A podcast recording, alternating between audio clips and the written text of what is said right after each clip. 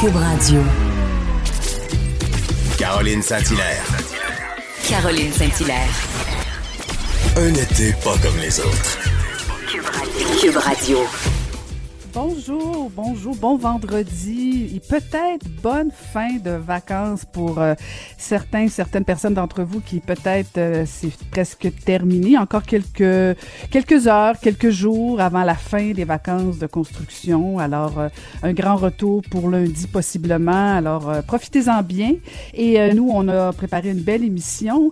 Et avant d'enchaîner avec notre première chroniqueuse, je veux vous parler de Costco parce que ça m'a interpellé ce matin.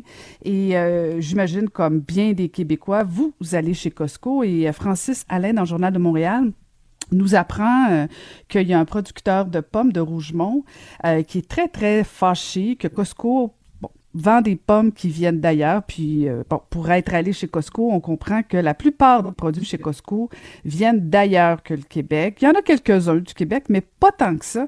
Et c'est particulièrement, je trouve, insultant l'été où euh, nos fruits, nos légumes, euh, on peut les retrouver facilement. donc, je, salue la, sortie de ce producteur de pommes, Sylvain Pelletier. je pense qu'il faut qu'on sorte plus fort que ça encore. il faut aussi que nous, comme consommateurs, quand on va chez Costco, on demande des produits du Québec. Sinon, ces entreprises-là changeront pas. Parce que dans l'entrevue, euh, Costco s'est démontré euh, quand même ouvert de dire, euh, ben oui, on va essayer de faire un petit effort. Alors, je sais pas jusqu'à quel point ça va changer les choses, mais bon, peut-être que si on pousse tous dans le même sens, on va finir par y arriver. Alors, j'ai très hâte de prendre de ces nouvelles et tout de suite, on va enchaîner avec Varda Étienne. Le, commentaire de Varda Etienne, une vision pas comme les autres. Une animatrice, une auteure, une femme d'affaires extraordinaire euh, qui sort de sa méditation pour nous parler. Bonjour Varda. Bonjour, tu sais que j'ai un nouveau titre pour toi. Ah? Je t'ai baptisé la comtesse de l'Estrie. Je trouve que c'est un titre qui te va bien, Caroline. Non, moi je vais être la reine. Pourquoi tu me toi tu étais la diva, moi pourquoi je serais juste comtesse? Parce que je trouve que comtesse ça te va bien parce que tu es une personne très humble et euh, n'aimes pas l'attention. Mais Caro euh, oui. mais, euh, Comment vas-tu, Varda? Mais très bien. Je suis encore en costume de bain dans ma piscine à, ah! contempler. je suis allée voir ta photo ce matin. Puis? Ben écoute, je vais travailler fort en fin de semaine pour t'en envoyer une. Et magnifique, magnifique, écoute, magnifique, magnifique. Tu as travaillé fort. Dis-moi que c'est pas naturel. Oui, c'est tout naturel, mais ce que je vais, te, je vais te faire sourire, moi, quand je, je, je publie ce genre de photos, tu sais, il y a ma mère qui m'appelle, qui me dit, mais est-ce que c'est vraiment nécessaire de dévoiler autant de poitrine? Je dis, oui, maman, ça va. Donc, maman, c'est avec les profits de ma poitrine que je peux t'emmener au restaurant. Sur ce, Caroline, parlons euh, parce que j'ai une gamme de cosmétiques, n'est-ce pas? Varda Cosmétiques, pour ne pas la nommer. On elle fait du placement média. Elle fait du placement média. Honte à toi. Mais en fait, parce qu'on les voyait, tes, euh, tes, tes, tes, bâtons de rouge à lèvres dans le petit verre. Euh, donc, euh, c'était très intéressant. Mais en fait, j'aime le commentaire de ta mère. Et, et je sais pas si tu as lu Denise Bombardier ce matin. Et, et, tu dois recevoir des commentaires dérangeants, toi aussi, de temps en temps, Varda. Oui, mais pas de, de cette ampleur-là, c'est-à-dire ah pas non pas aussi vil, pas aussi euh, c'est c'est euh, c'est violent, je te dirais. Caroline, ça c'est vraiment de la violence verbale parce que et tu sais au point où, je ne veux même pas répéter les mm. propos euh, qui ont été mentionnés dans le dans la chronique de Denise Bombardier parce que non seulement c'est extrêmement violent, parce que c'est en plus envers une femme. Euh, moi, Denise Bombardier, pour l'avoir interviewée dans le passé, je la connais un peu. C'est une femme euh, pour laquelle j'ai une admiration profonde. C'est une femme d'opinion, c'est une femme éduquée, éloquente et tout ce que tu veux.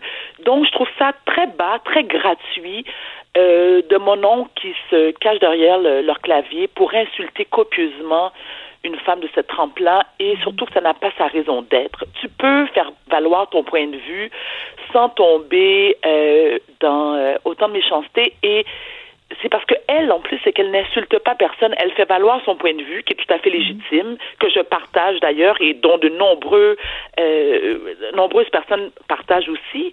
Mais ce qui frappe et ce qui retient l'attention, c'est souvent ces deux, trois morons qui, eux, prennent le temps. il faut vraiment que tu n'aies rien à faire et que tu sois profondément malheureux dans ta vie pour utiliser ton clavier et ce, dans l'anonymat, parce qu'en général, ces gens-là divulguent très rarement euh, leur nom.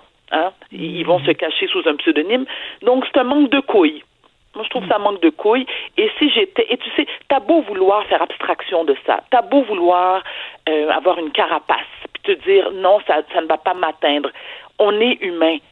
Donc, il n'y a personne qui se fait insulter, qui fait comme Ah, oh, ben c'est cool, j'aime ça, ça me fait plaisir, c'est bon pour mon ego, c'est bon pour mon image. Non, il y a un moment, après la lecture des commentaires du genre, tu fais comme Mais voyons donc, mais qu'est-ce que j'ai fait pour mériter autant de, de haine, de violence gratuite? Je trouve ça inacceptable, Caroline, et, et, ben, euh, fort frustrant. Tout à fait. Mais, mais surtout, ce qui est, ce qui est, moi, ce qui me fait sourire, là, Varda, c'est que euh, les exemples qu'elle euh, qu'elle a sortis ce matin dans le journal, bon, moi non plus, je les lirai pas là parce que c'est presque malaisant.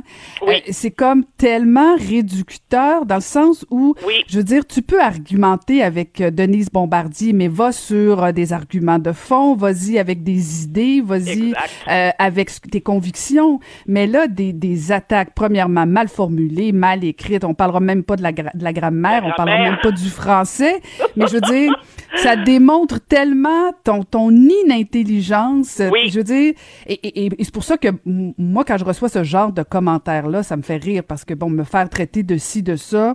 T'en reçois, euh, Caro? Oh mon Dieu, mon Dieu, mon Dieu. Eh, ah, écoute. Voyons donc, Caroline, là vraiment, je tombe en bas de ma chaise. Toi qui es tellement... Ah non, écoute, et en plus, je, suis mariée à un noir, alors je suis une ah honte pour la race. Ah oui, oui, oui, oui, écoute, euh, non, non, j'en ai reçu moins, moins maintenant, mais, euh, mais oui, ça m'arrive des fois. Là, oui, oui. Mais tu sais, moi, si tu m'envoies un commentaire et tu... Euh, tu veux débattre avec moi sur le fond, je te lis et je peux peut-être même te répondre. Mais quand tu me dis mm-hmm. que je suis une ci, une ça, euh, ou que j'ai fait ci ou que j'ai fait ça, c'est inintéressant. C'est sûr qu'on est des humains, tu le dis. Il y a des fois où ça blesse, mais il faut pas se laisser blesser par ça parce que c'est tellement vide de sens. Moi, ce qui va me déranger, c'est quelqu'un que je connais qui me dit Ah là, Caroline, t'as été mauvaise. Ou là, un instant, on est ailleurs. Mais quelqu'un qui me dit que je suis une bitch, écoute, la fin de la discussion. Je suis tout à fait d'accord avec toi. Donc, est-ce que si ta mère t'appelait pour te dire que tu dévoiles trop ta poitrine sur une photo Instagram, tu réponds quoi, toi? ben, premièrement, ça n'arriverait jamais parce que j'ai pas ta poitrine. Me répondre ça! hey, eh, écoute, ça, ça c'est la première affaire. Mais admettons, admettons que, je sais pas, il se passe de quoi? Euh, ben, en fait, maman, la deuxième chose, elle serait vraiment inquiète. Elle penserait que je vais pas bien parce qu'elle comprendrait pas ce qui se passe parce que je n'ai jamais fait ça. Fait que, écoute, les probabilités sont minces, Varda. Je, non, je, je pense que c'est toi qui m'appellerais pour me demander si j'ai des problèmes de santé mentale. c'est tellement bien dit. Caroline, si tu me permets, on va enchaîner avec mon sujet. Parce oui, oui, tout à fait. Vas-y, Varda. attention. Alors, depuis hier, parce qu'on revient encore une fois sur cette saga, hein, cette saga qui date depuis 2008, Caroline, donc 12 ans. Hier, on apprenait que la Cour suprême va entendre la cause de Mike Ward dans son litige qu'il oppose à Jérémy Gabriel. D'accord. L'avocat de Mike Ward, Julius Gray, et bien sûr son client, eux, ils, bon, ils défendent leur point en invoquant la liberté d'expression. Mais d'un autre côté, tu as Jérémy Gabriel, qui, lui, qui prétend qu'au nom de la liberté d'expression, on ne peut, on n'a pas le droit de se moquer d'une personne ayant un handicap physique. Moi, je suis très, très partagée par rapport à cette saga. C'est-à-dire, oui, je suis d'accord et je prône la liberté d'expression. Mais, mais, lorsque ta liberté d'expression te donne le droit d'insulter copieusement, de non seulement d'insulter, mais ça va au-delà de l'insulte. C'est se moquer, c'est humilier, c'est dénigrer, c'est mis dans l'embarras euh, quelqu'un qui, et là on parle de Jérémy Gabriel, qui tente ou qui, qui a tenté de percer dans le milieu du showbiz à l'âge qu'il avait en plus. Je trouve ça un peu, euh, tu on parlait de réducteur, oui, parce que je suis la première à dire qu'on ne doit pas se moquer des gens simplement basé sur l'apparence physique. Je trouve ça immature, je trouve ça gratuit. Euh, on est avec les traits qu'on a. Euh, qui suis-je pour juger l'apparence de quelqu'un? Par contre, par contre, est-ce que Jérémy Gabriel a du talent musical? À mon humble avis, euh, non. Vraiment pas. que même si Jérémy Gabriel avait la tronche d'un Brad Pitt ou d'un Bradley Cooper ou de Enrique Iglesias, je n'écouterais pas plus sa musique. C'est une musique qui m'agresse. Je trouve pas qu'il a un talent, mais pas du tout comme chanteur. Est-ce qu'il peut faire autre chose? Absolument. Je souligne sa sagesse et sa maturité parce que lui, il a dit hier qu'il respectait la décision de la Cour, que, que Mike Ward avait le droit euh, d'entreprendre, c'est-à-dire non seulement d'entreprendre, mais euh, d'aller plus loin que sa démarche. Me déçoit de Mike Ward, que je connais, et c'est quand même un chic type, quand tu le sors de son, de son personnage d'humoriste, c'est un chic type avec de belles valeurs. Il s'entête, mais il s'entête à un point, il refuse de verser le 35 000 dollars d'amende que lui a demandé la Cour de, de verser à Jérémy Gabriel. Pour lui, c'est une question de principe. Mais quand ton principe te coûte plus cher en frais d'avocat qu'en amende, ben, je me pose la question. Ah ben moi je suis pas d'accord. Varda, honnêtement là, je, je, trouve ça salutaire de faire ce débat-là une fois pour toutes. Et ça veut pas dire que j'endose euh, les façons de faire de Mike Ward puis tout ça, mais le débat il est temps qu'on le fasse au Québec. C'est pas contre le petit Jérémy, c'est pas pour le petit Jérémy. Moi je j'en ai rien à cirer. Et à la limite là, je veux dire. Pardon? Le, petit, le grand, peu importe, là. Bon, ben, peu importe, en tout cas. écoute, je le connais même pas, je, je... Mais, tu sais, ce que je veux dire, c'est que si t'aimes pas ce genre d'humour-là, Varda, va pas le voir, Mike Ward. Je veux dire, à la limite, t'as une responsabilité. C'est un peu comme ce que je disais au début avec Costco. On a tous une responsabilité, mais moi, je pense qu'au Québec, on doit faire ce débat-là, à savoir si oui ou non, on peut rire de tout. Euh, moi, je, j'aurais pas aimé que Mike Ward paye puis qu'on n'en parle plus parce que il serait arrivé un deuxième cas éventuellement où euh, quelqu'un se serait senti lésé, puis là, ben, il y a plus personne qui va oser faire quoi que ce soit. Tranchons la question et ce sera fini si c'était toi, Caro, ou ton enfant. Mais non, je dis pas que c'est non, je dis pas que c'est agréable. Là. Euh, Varda, je comprends, je comprends très bien que que Jérémy poursuive, je comprends. Et, tant mieux, ils l'ont fait, ils sont lésés, parfait. Mais ce que je dis, c'est que euh, si Mike Ward lui juge qu'il a fait une blague et que ça tombe dans la liberté d'expression, ben parfait, faisons-le le débat. Comme je t'ai dit, Varda, dès le début, je j'aurais pas aimé être à la place de de de, du, de Jérémy, mais peut-être que j'aurais eu une stratégie différente aussi, je le sais pas. Mais ben, peut-être d'en rire aussi, ou peut-être de, saisir l'opportunité. Peut-être que non. J'en ai rien. Je, je, sais pas. Je sais vraiment pas. Ce que je dis, moi, c'est que de faire le débat sur la liberté d'expression pour les humoristes, il faut pas qu'on ait peur au Québec d'en débattre. Euh, et je trouve ça tout à fait salutaire. Et par la suite, par la suite, ben là, nos législateurs, en fonction de ce que le, le, le tribunal va décider, ben on va, on va pouvoir savoir exactement où jusqu'où on peut aller plutôt que de laisser ça au fait que ben Varda Étienne est, triste parce que j'ai dit ça ou Varda Étienne a de la peine. Ben non, je suis désolée, à un moment donné, oui, il y a de la liberté d'expression. Puis si t'es pas contente, va pas le voir Mike Ward, puis c'est tout.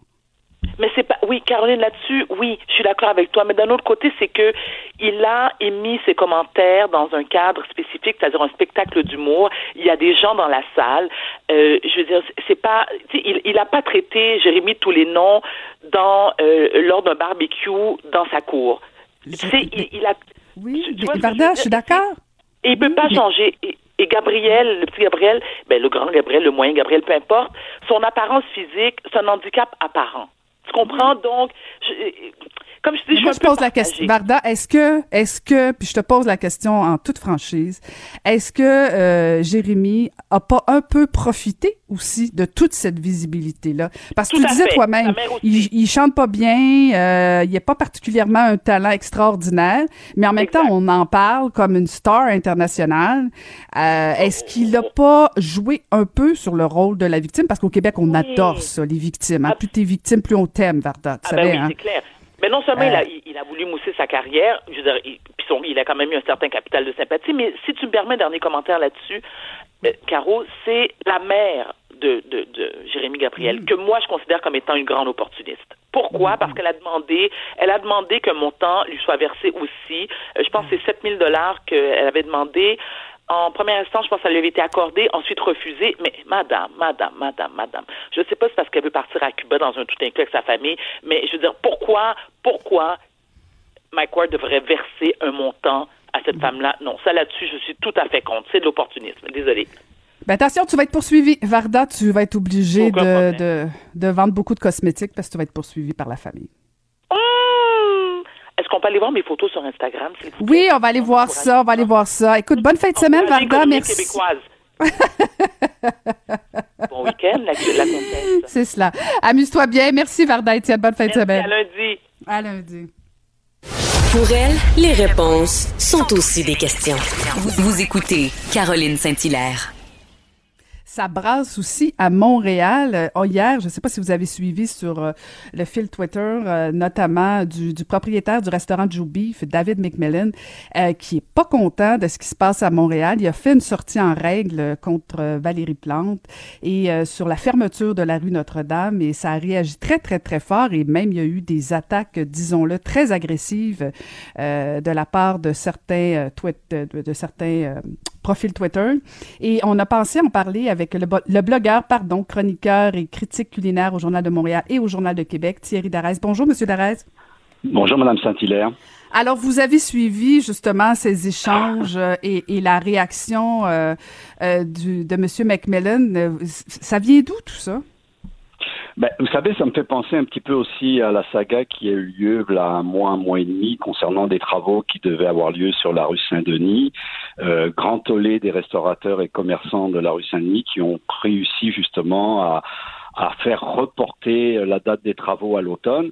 Et c'est sûr qu'actuellement, on a envie d'aider les commerçants et toutes sortes de méthodes sont mises en place pour essayer de justement de recréer un dynamisme à gauche et à droite mais tout n'est pas reportable ou reproduisible partout, euh, comme par exemple sur la rue Mont-Royal à Montréal, où euh, là, je pense sincèrement qu'il y avait quelque chose d'intéressant à faire et qui a été fait.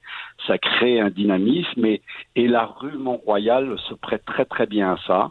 Par contre, la rue Notre-Dame, euh, que je connais très bien, peut-être à mon avis n'est peut-être pas portée à ce genre d'exercice et surtout euh, aviser les commerçants à la dernière minute, à mon avis aussi, euh, peut-être euh, fait déborder le verre de vin, on pourrait dire. Mmh, mmh, mmh, peut-être, peut-être, mais en même temps, est-ce que est-ce que c'est pas un moi, quand j'ai vu, euh, pour vous dire franchement, quand j'ai vu la sortie de M. McMillan, je me suis demandé si encore une fois, on n'assistait pas à un problème de, un manque de communication de la part euh, de la ville de Montréal. C'est comme si on essayait d'enfoncer dans la gorge des façons de faire aux commerçants et je me demande si c'est pas ça qui dérange plus euh, que la solution elle-même. Ben, c'est un petit peu ce que je vous disais en prémisse, c'est-à-dire qu'on fait les choses et on se rétracte après si ça crie trop fort ou si ça réagit. Je pense que les, les, les initiatives devraient être communes, c'est-à-dire on devrait mmh. aviser les commerçants, on devrait les consulter, trouver les meilleures solutions. Et je ne pense pas que dans le cas présent, euh, sur la rue euh, Notre-Dame, c'était la solution. Je pense qu'il y avait d'autres choses à faire. Euh, c'est pas une rue qui a une, une portée commerçante comme peut l'être la rue Mont-Royal ou même le, le secteur de Sainte-Catherine dans le quartier gay, par exemple, qui est euh, très piétonnier, pardon, et qui euh, permet ces, ces actions-là.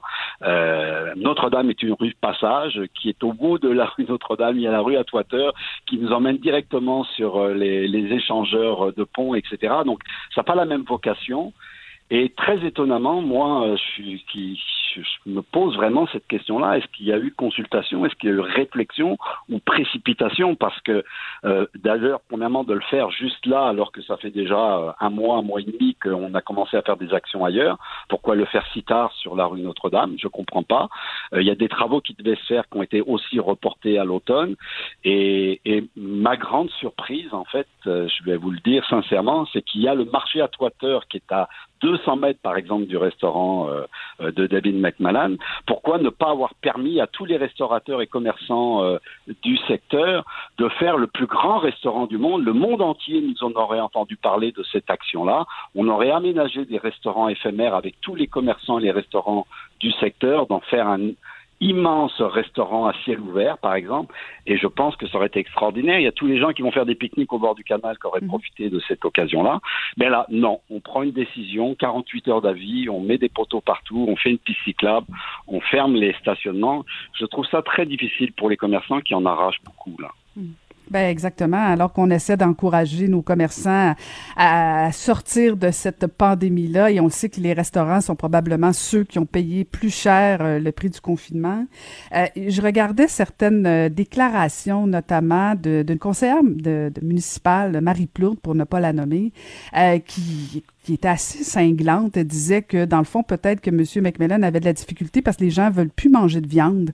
Euh, là, je me disais, mon Dieu, si c'est le comportement de certains élus, moi j'ai été mairesse et, je, je, je n'ose pas imaginer qu'un de mes élus aurait pu faire ce genre de sortie-là contre un commerçant. Euh, il me semble que c'est peut-être pas une façon de faire, surtout, puis je le répète, qu'on sort d'une pandémie et que, me semble, nos, nos restaurateurs ont besoin d'aide plus que, que, que, de les, les écraser. Hein. Oui, mais en fait, bon, là, il y a une réflexion, à mon avis, idéologique euh, et personnelle qui a été mise dans ce, ce tweet-là. Bon, je le trouve pas très intéressant bah, personnellement, mais bon, il y a un grand paradoxe, c'est incroyable parce qu'en 2007, en 2017, pardon, David McMillan appuyait publiquement Valérie Plante à, la mairie de Montréal, et Valérie Plante disait, je sais aussi à quel point vous êtes investi dans le quartier, c'est important euh, dans une vie de quartier ce mélange entre les résidents, les oh. commerçants, les restaurateurs. Alors, vous voyez, il y avait une, une, une ronde d'amour qui était faite entre les deux euh, protagonistes, et aujourd'hui, euh, on ne peut pas les inviter à la même table. Mais, mais c'est dommage que, encore une fois, il y ait des actions qui sont faites sans avoir préalablement consulté les personnes concernées directement, parce que c'est pas, il n'y a pas que des résidents euh, dans le secteur, il y a aussi des commerçants, il y a des coiffeurs, il y a des pâtissiers, il y a des restaurateurs, il y a des brasseries, il y a toutes sortes de commerces, euh, des marchands de clés, etc. Donc, euh, je, je, trouve dommage que tout le temps on soit mis devant le fait accompli sans avoir pu avoir cette information à l'avance. Et, euh, et, voilà. Et après ça, si ça crie trop fort, on recule, on fait des changements. Mais je, trouve que cette manière de faire est un petit peu regrettable. Et, comme je vous dis, il y avait certainement d'autres solutions qui auraient pu être mises sur la table. Et malheureusement, vu qu'il n'y a pas consultation, bah, il n'y a pas proposition.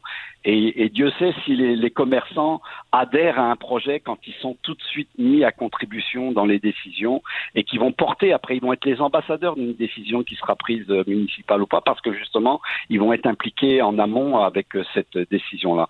Et, je trouve ça un petit peu regrettable. Et euh, peut-être qu'effectivement, euh, ce qui est très bien dans un secteur comme la rue Mont-Royal qui bénéficie d'un certain succès avec ce projet-là, ou même la rue Bernard à Outremont, dans une petite section où on a permis justement de, faire des extensions de terrasses de restaurants en bloquant la rue, euh, se, prête bien à ça. Mais sur la rue, sincèrement, Notre-Dame à Montréal, que je connais bien, c'est peut-être un petit peu moins évident. Et en plus, il n'y a qu'une seule voie d'accès de véhicules et un côté de la rue qui permettra de faire des, extensions de terrasses éventuellement pour les restaurateurs, et l'autre côté bah, qui est pénalisé, dont les restaurants euh, de, de David McMillan, entre autres. Rien pour donner le goût euh, d'ouvrir des restaurants à Montréal. Hein. C'est pas, euh, c'est pas nécessairement ce qui va motiver au cours des prochaines semaines. Merci beaucoup de nous avoir éclairé ce matin. Ben, C'était très, très, très, très, éclairant. Merci à vous. Au revoir. Bonne journée. merci. C'était Thierry Darès, blogueur chronique.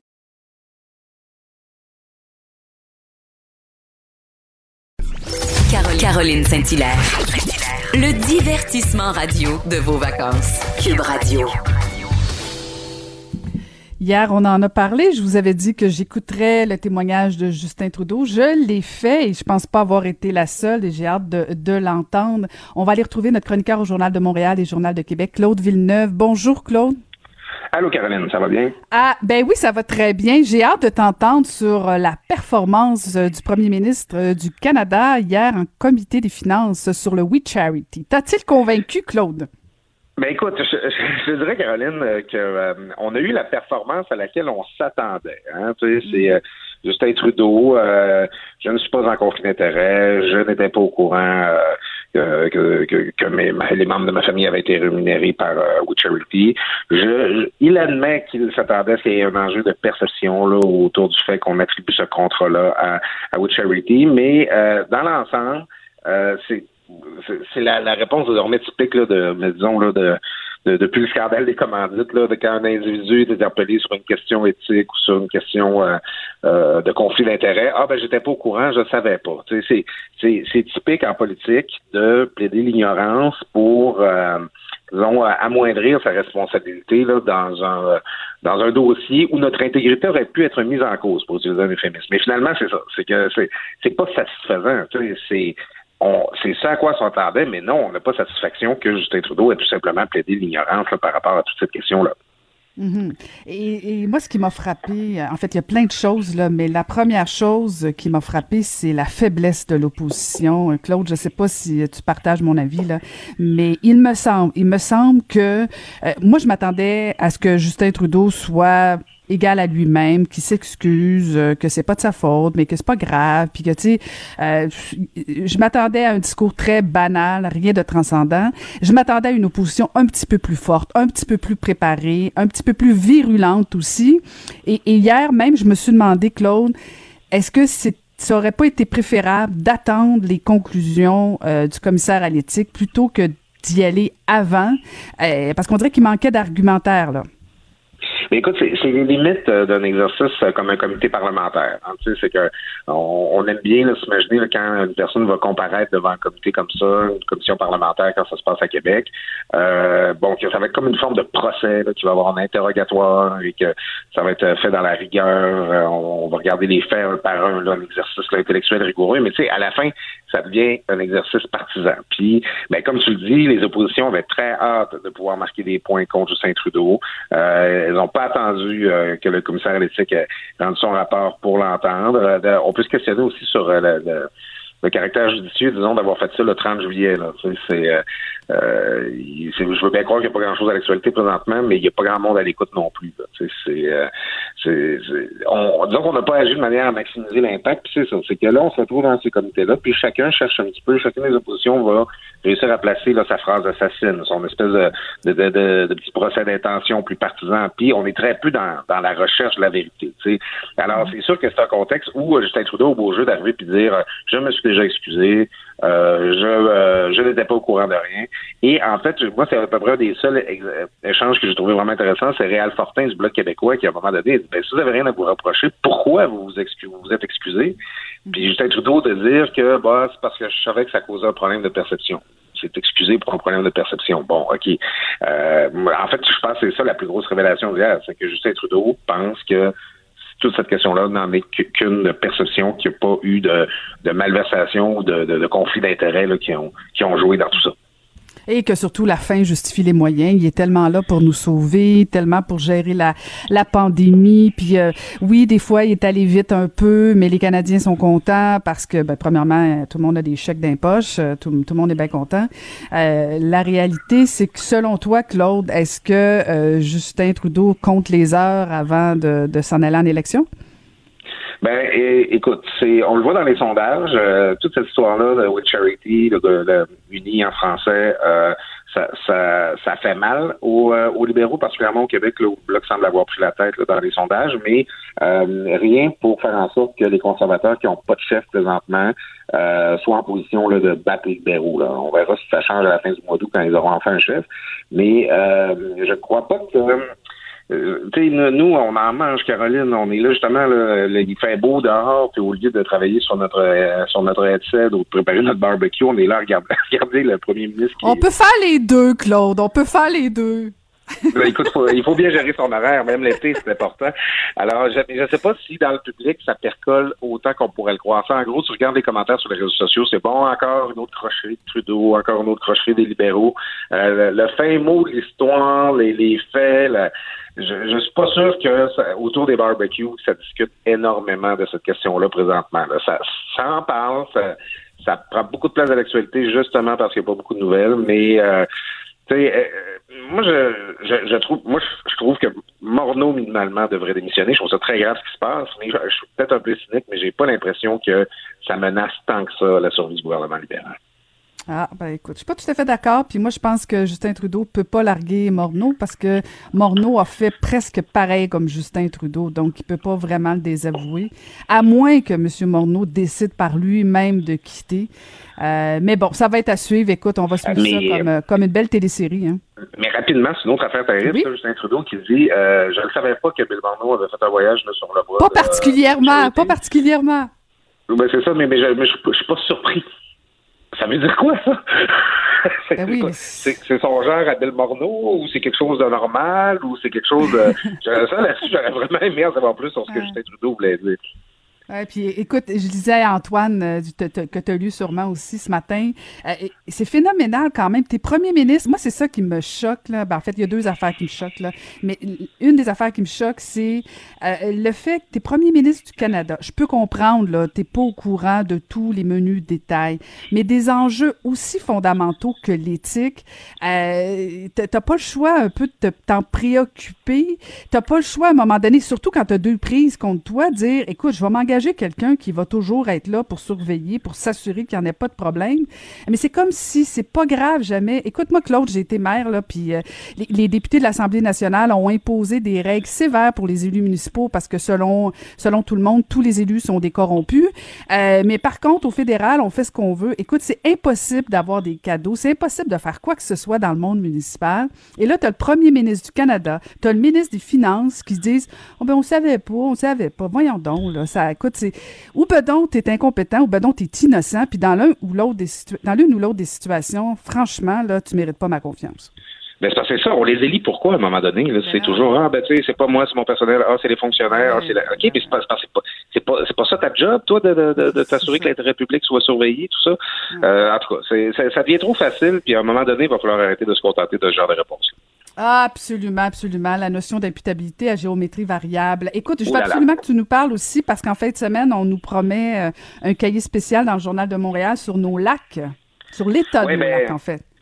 En fait, c'est un dossier de suivi. Euh, une fois par année, euh, le Journal de Montréal, le Journal de Québec font un, mettons, un, état des lieux, un inventaire de l'état des lacs du Québec. Là. On sait, là, on a suivi il y a quelques années là, la, question des cyanobactéries, les fameuses algues, les algues, les algues bleues, euh, qui, qui, font mourir nos lacs parce que ça fait, ça tue tout le reste de la vie, tous les, micro-organismes, les animaux qui sont dans, des, euh, dans des lacs. C'est souvent, ça se passe dans des lacs où il y a une forte euh, population autour, les gens vivent là, ils ont des faux septiques, il, y a des déchets qui se rendent jusqu'à dans le lac, ça, ça encourage la prolifération là, de certains de certaines espèces qu'on veut pas. et puis, ben, c'est ça. En fin de semaine, au journal, on fait un suivi là-dessus.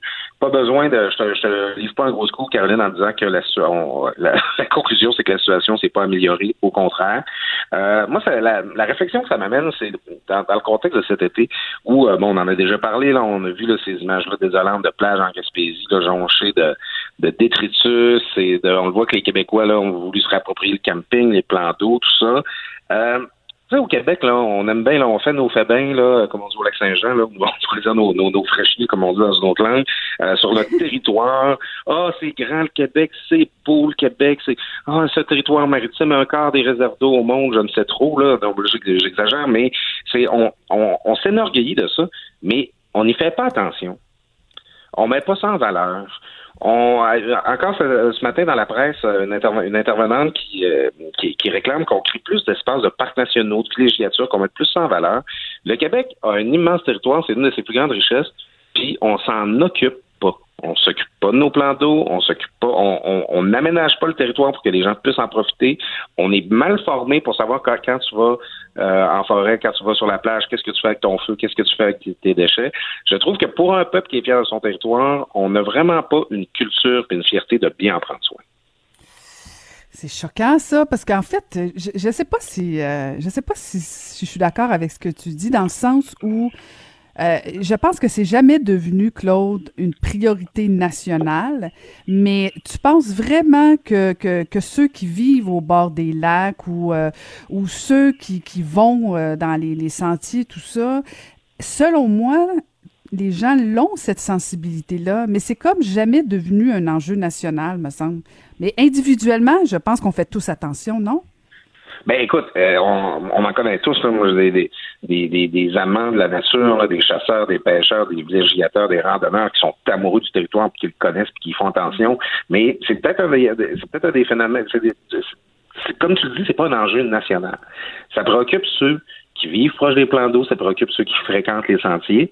Mais comme collectivité, on n'en a pas fait une priorité. Euh, on n'a pas une vraie politique nationale de mise en valeur de nos territoires. C'est pas euh, les, les, les, Québécois revendiquent pas ça. Et cet été, là, à un moment où on peut pas aller aux États-Unis, puis où les gens se, précipitent vers la nature plus qu'ils ne l'ont jamais fait, on se rend compte qu'on a tout un travail d'éducation à faire. Il y a des gens qui sont étrangers à la nature, qui sont étrangers au territoire, qui débarquent puis qui finissent par laisser leur, bouteille de Gatorade puis de bière vide, puis leur, ils sont achetés une tente à 150 pièces chez Canadian Tire, qui l'ont monté sur la plage puis qui s'en vont en la laissant là parce qu'ils n'ont pas l'air d'avoir l'intention de refaire du camping.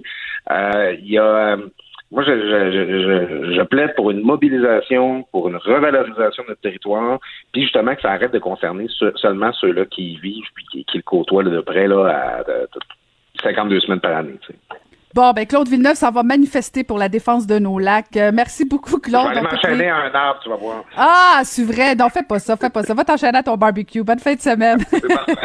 Salut, Caroline. Bonne fin de semaine à toi. Salut, vous pouvez le lire dans le Journal de Montréal, le Journal de Québec. C'était Claude Villeneuve. Caroline Saint-Hilaire. Pas d'enveloppe brune, pas de lobbying.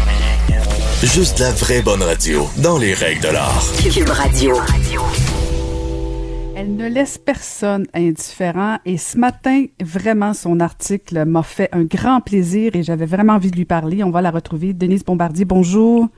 Bonjour Caroline très contente de vous parler et surtout j'étais contente de vous lire parce que euh, je, je, vais faire euh, une moyenne longue introduction parce que euh, j'en ai reçu des commentaires désagréables et de savoir que quelqu'un comme Denise Bombardier pouvait aussi en recevoir m'a fait un petit bien. Je vous avoue franchement, non pas parce que je salue ce genre de commentaires loin loin de moi, mais qu'en même temps je me suis dit ok je me sens un peu moins seule. Mais votre réplique elle était virulente euh, et, je pense qu'il était temps qu'on crève l'abcès sur, ce, sur cette euh, question-là, à savoir qu'on qu'on insulte les journalistes euh, et qu'il y a, comme vous le dites très bien, des dérapages inquiétants. Oui, et je vais vous dire une chose, et je l'ai dit dans mon papier. Je me suis, sauf à une exception près, où j'ai fait ça, où j'ai cité quelqu'un qui m'avait écrit, mais c'était il y a quelques années. C'était pas dans la, c'est pas, pas dans la vulgarité dans laquelle est écrit ce texte-là, mais c'était dans une dans une violence intellectuelle d'ailleurs et, en plus qui, qui personnalisait l'argument la, euh, à travers un, un, épisode de ma vie que visiblement il connaissait bien. Alors donc, si je l'ai fait, parce que je suis portée à croire qu'il ne faut pas leur donner la parole. Hein? Je l'ai mhm. dit qu'il fallait pas. Mais là, je me rends compte qu'on ne peut plus fonctionner comme ça. Non pas qu'il faille faire ça tout le temps, là. Mais je savais que moi, en le faisant, justement, parce que c'est des choses que je ne fais pas, euh, je savais que euh, il faut, je suis quand même pas, je suis quand même pas euh, inconsciente. Je sais que les gens me respectent. Je sais que ce que je, ce que, ce que je dis euh, ben, c'est clair, hein, c'est noir sur blanc. Euh, c'est pour utiliser l'expression d'une des émissions qui m'a que j'ai beaucoup aimé faire à Radio Canada. Eh bien, là, je me suis dit c'est assez, parce qu'il faut que les gens comprennent jusqu'où ça va. Et moi, j'ai l'expérience de toute ma vie, et je vois pas pourquoi je m'en servirais pas. Euh, quand il y a des gens qui me le reprochent, n'est-ce pas? Parce que les arguments, t'es vieille, prends, prends, prends ta retraite, t'es vieille, mais enfin, ce qui est rien à côté de ce qu'il lui dit, mais, euh, mais ça veut dire ça aussi. Bon. Alors, je me suis dit, j'ai une expérience et je suis capable d'évaluer la dégradation, la dégradation de, la, des, des, de l'expression des Québécois quand ils sont d'accord ou pas d'accord. Et je ne dis pas que tous les Québécois sont comme ça, c'est évident que c'est pas ça. Mais il y en a de plus en plus et on serait étonné parfois de savoir que des gens, dans, sous le couvert de l'anonymat, comment ils peuvent se défouler. Et dans ce cas-ci, là, je me suis dit non, celui-là, ça ne passe pas. Et c'est, ça dit quelque chose de la société d'aujourd'hui. Ce n'est pas pour rien que je fais des, liens avec la façon dont les gens s'expriment maintenant euh, euh, dans les médias et à, la télévision, entre autres dans les talk shows des acteurs qu'on voit puis des vedettes qui viennent et qui ont le F euh, trois points de suspension à la bouche tout le temps, qui s'envoient CHI, tout ça, ça, ça c'est devenu la langue, la langue d'expression euh, dans les médias de gens qui, par ailleurs, font un métier euh, que les gens respectent parfois. et en tout cas que les gens les gens les admirent, ils sont connus, ils ont de la notoriété et ils se permettent des choses comme ça. Ils se permettent parce que justement, le, la, la tolérance sociale est devenue, à mon avis, infiniment trop grande. Ce n'est plus de la tolérance. c'est une perte des repères. C'est une, c'est une perte de ce qui fait qu'on peut vivre en société avec plaisir, c'est-à-dire l'échange civilisé. Et, et ça, on le, vous savez, euh, là, je m'en vais tout de suite, là, bien, euh, tout à l'heure, en vous quittant, je m'en vais faire des courses. Je déteste faire des courses en cas de, pendant la pandémie. Les gens sont agressifs dans les magasins. Les gens euh, euh, s'engueulent, nous engueulent, euh, ou alors ils, ils se comportent de façon inacceptable, brutale. Et ça arrive à tout le monde. Tout le monde en parle de ça. Hein? Trouvez-moi des gens qui adorent faire les courses par les temps qui courent. Ça n'existe pas. Je vois bien les comportements et ils sont agressifs. Il y en a un autre jour, il stationne son auto, il m'a quasiment arraché ma portière de voiture. Ah, je lui dis, mais ça va pas? Alors, vous imaginez le, le, le chapelet qu'il a, qui d'abord, tous les saints du ciel sont descendus, mais à part ça, tout ce qui tourne, tout ce qui tourne autour, euh, euh, tout ce qui tourne autour du bas, du bas du corps est sorti aussi. Mais c'est invraisemblable. Alors, donc, il y a quelque chose et il faut ça, il faut que ça s'arrête. Il faut qu'il y ait une, une intolérance sociale pour des gens comme ça. En fin de semaine, vous avez vu, vous avez on a entendu, vous avez entendu les insultes, non seulement aux journalistes, mais à des gens qui avaient le masque et tout. Vous avez vu ça, tout le monde voit ça. Comment ça se fait qu'on accepte ça de cette façon-là? Parce que où est-ce que ça nous mène, en fait? Ça nous mène à une. déjà que la communication déjà que nos rapports sont des rapports déshumanisés dans la mesure où on fuit l'autre et, on ne se rapproche pas de l'autre. On n'a plus les codes de politesse, on peut pas toucher aux gens euh, comme on le faisait. Eh bien, on s'en va dans une société invivable. C'est déjà invivable. Et on n'aurait pas pu penser qu'une société traditionnelle comme la société québécoise, hein, ça fait quand même 50 ans on a fait vraiment le, vrai changement avec une société traditionnelle, la société québécoise.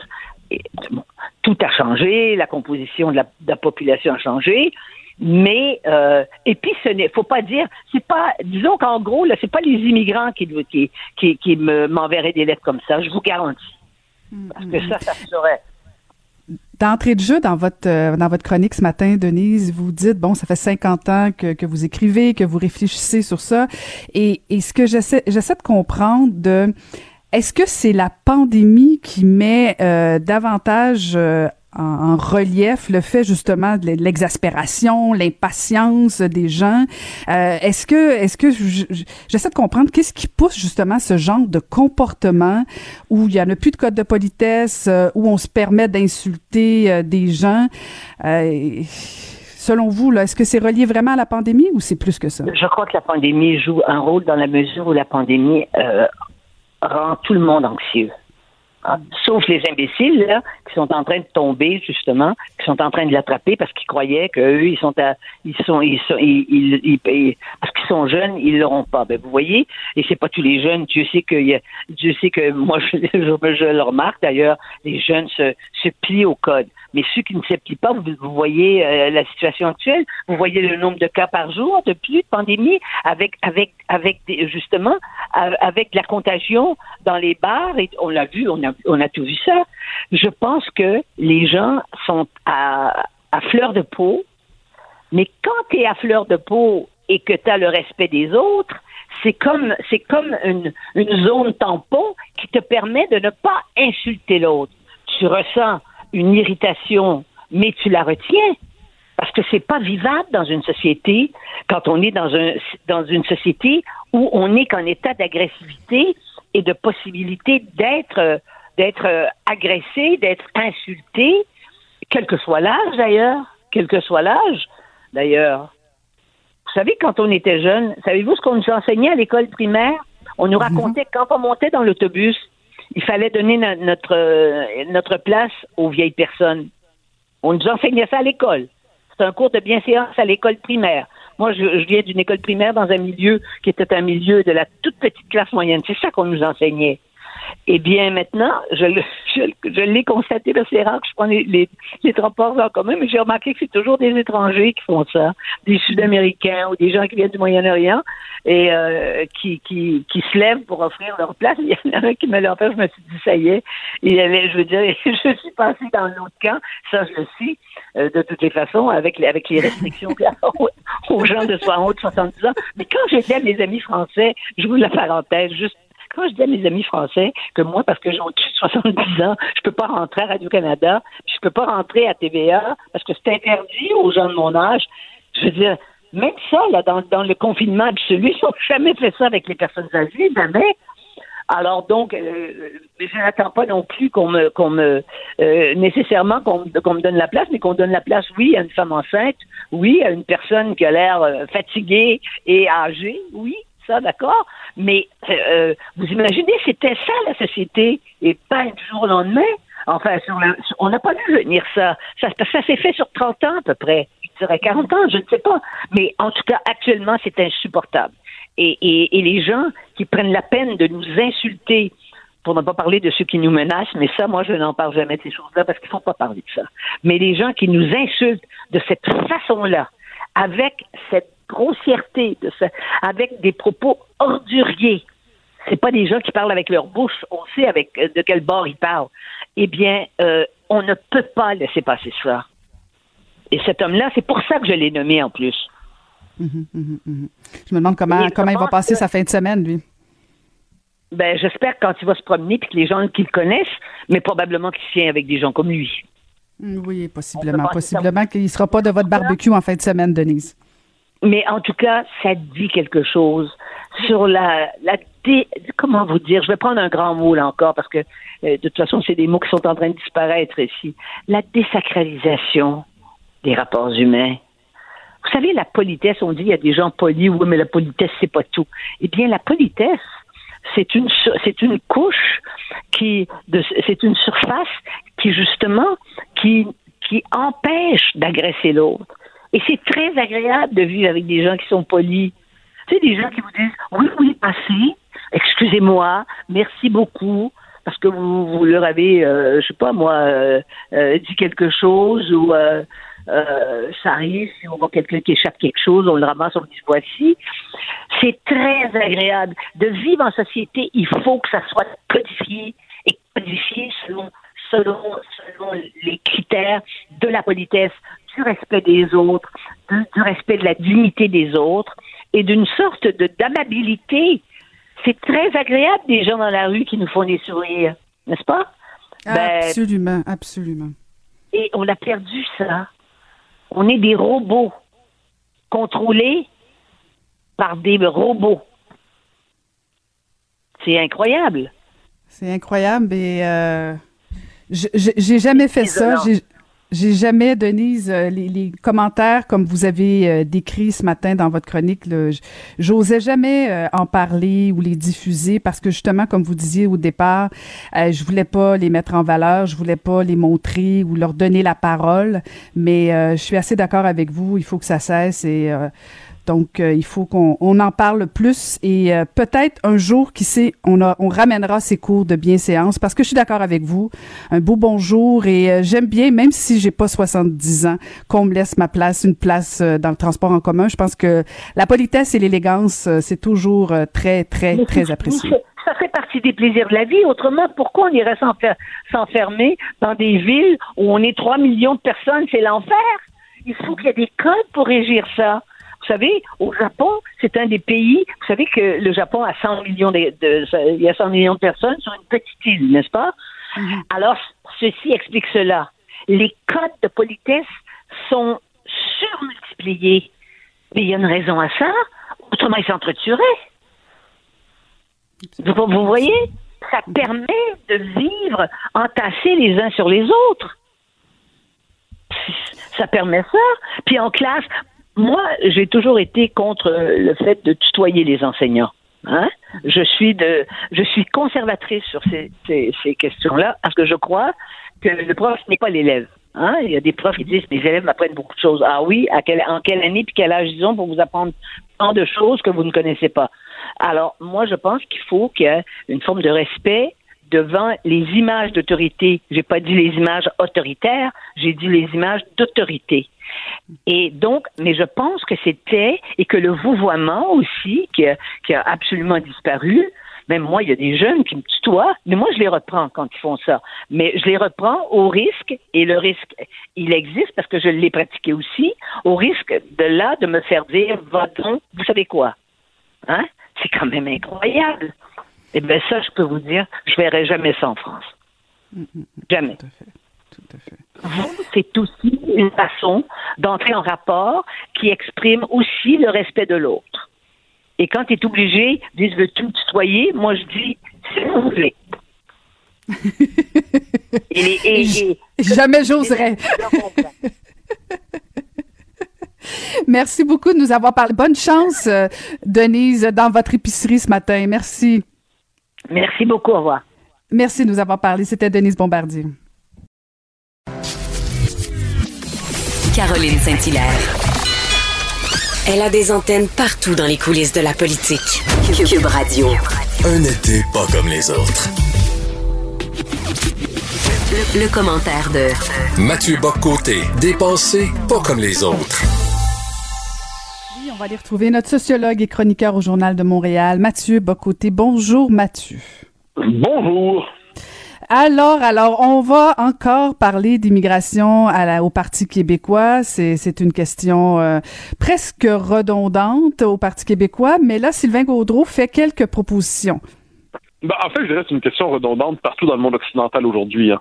C'est-à-dire, c'est la question pardon, à partir desquels, de, laquelle se joue la question de l'identité, de l'avenir de nos sociétés. Donc, il est normal que les partis en parlent. La question est de voir mm. comment ils en parlent. Or, Sylvain Gaudreau, pour l'instant, dans la course à la chefferie du Parti québécois, son point faible, son, son talon d'Achille, c'est l'immigration. Parce qu'on est dans un moment euh, où les, le consensus autour de ce qu'on pourrait la diversité heureuse se lézarde au Québec, euh, pas seulement ici. On constate que l'intégration fonctionne beaucoup moins bien qu'on le disait. On le voit sur le le plan linguistique, on le voit sur le plan culturel, on le voit sur le plan politique simplement avec l'éloignement progressif de Montréal et maintenant de Laval par rapport à l'ensemble du Québec francophone. Donc là, la question se pose, c'est comment réussir l'intégration? Et Sylvain Gaudreau, sur ces questions-là, a des positions qui étaient jusqu'alors jugées tièdes, pour ne pas dire absentes, comme s'il était mal à l'aise avec le sujet. Hier, il a publié dans le journal de Montréal une, tribune avec quelques autres signataires. Parmi ceux-là, je tiens à le dire, un étudiant du secondaire qui est militant péquiste. C'est un peu étonnant de la part d'un candidat de chefferie d'un parti. Mais bon, qu'importe.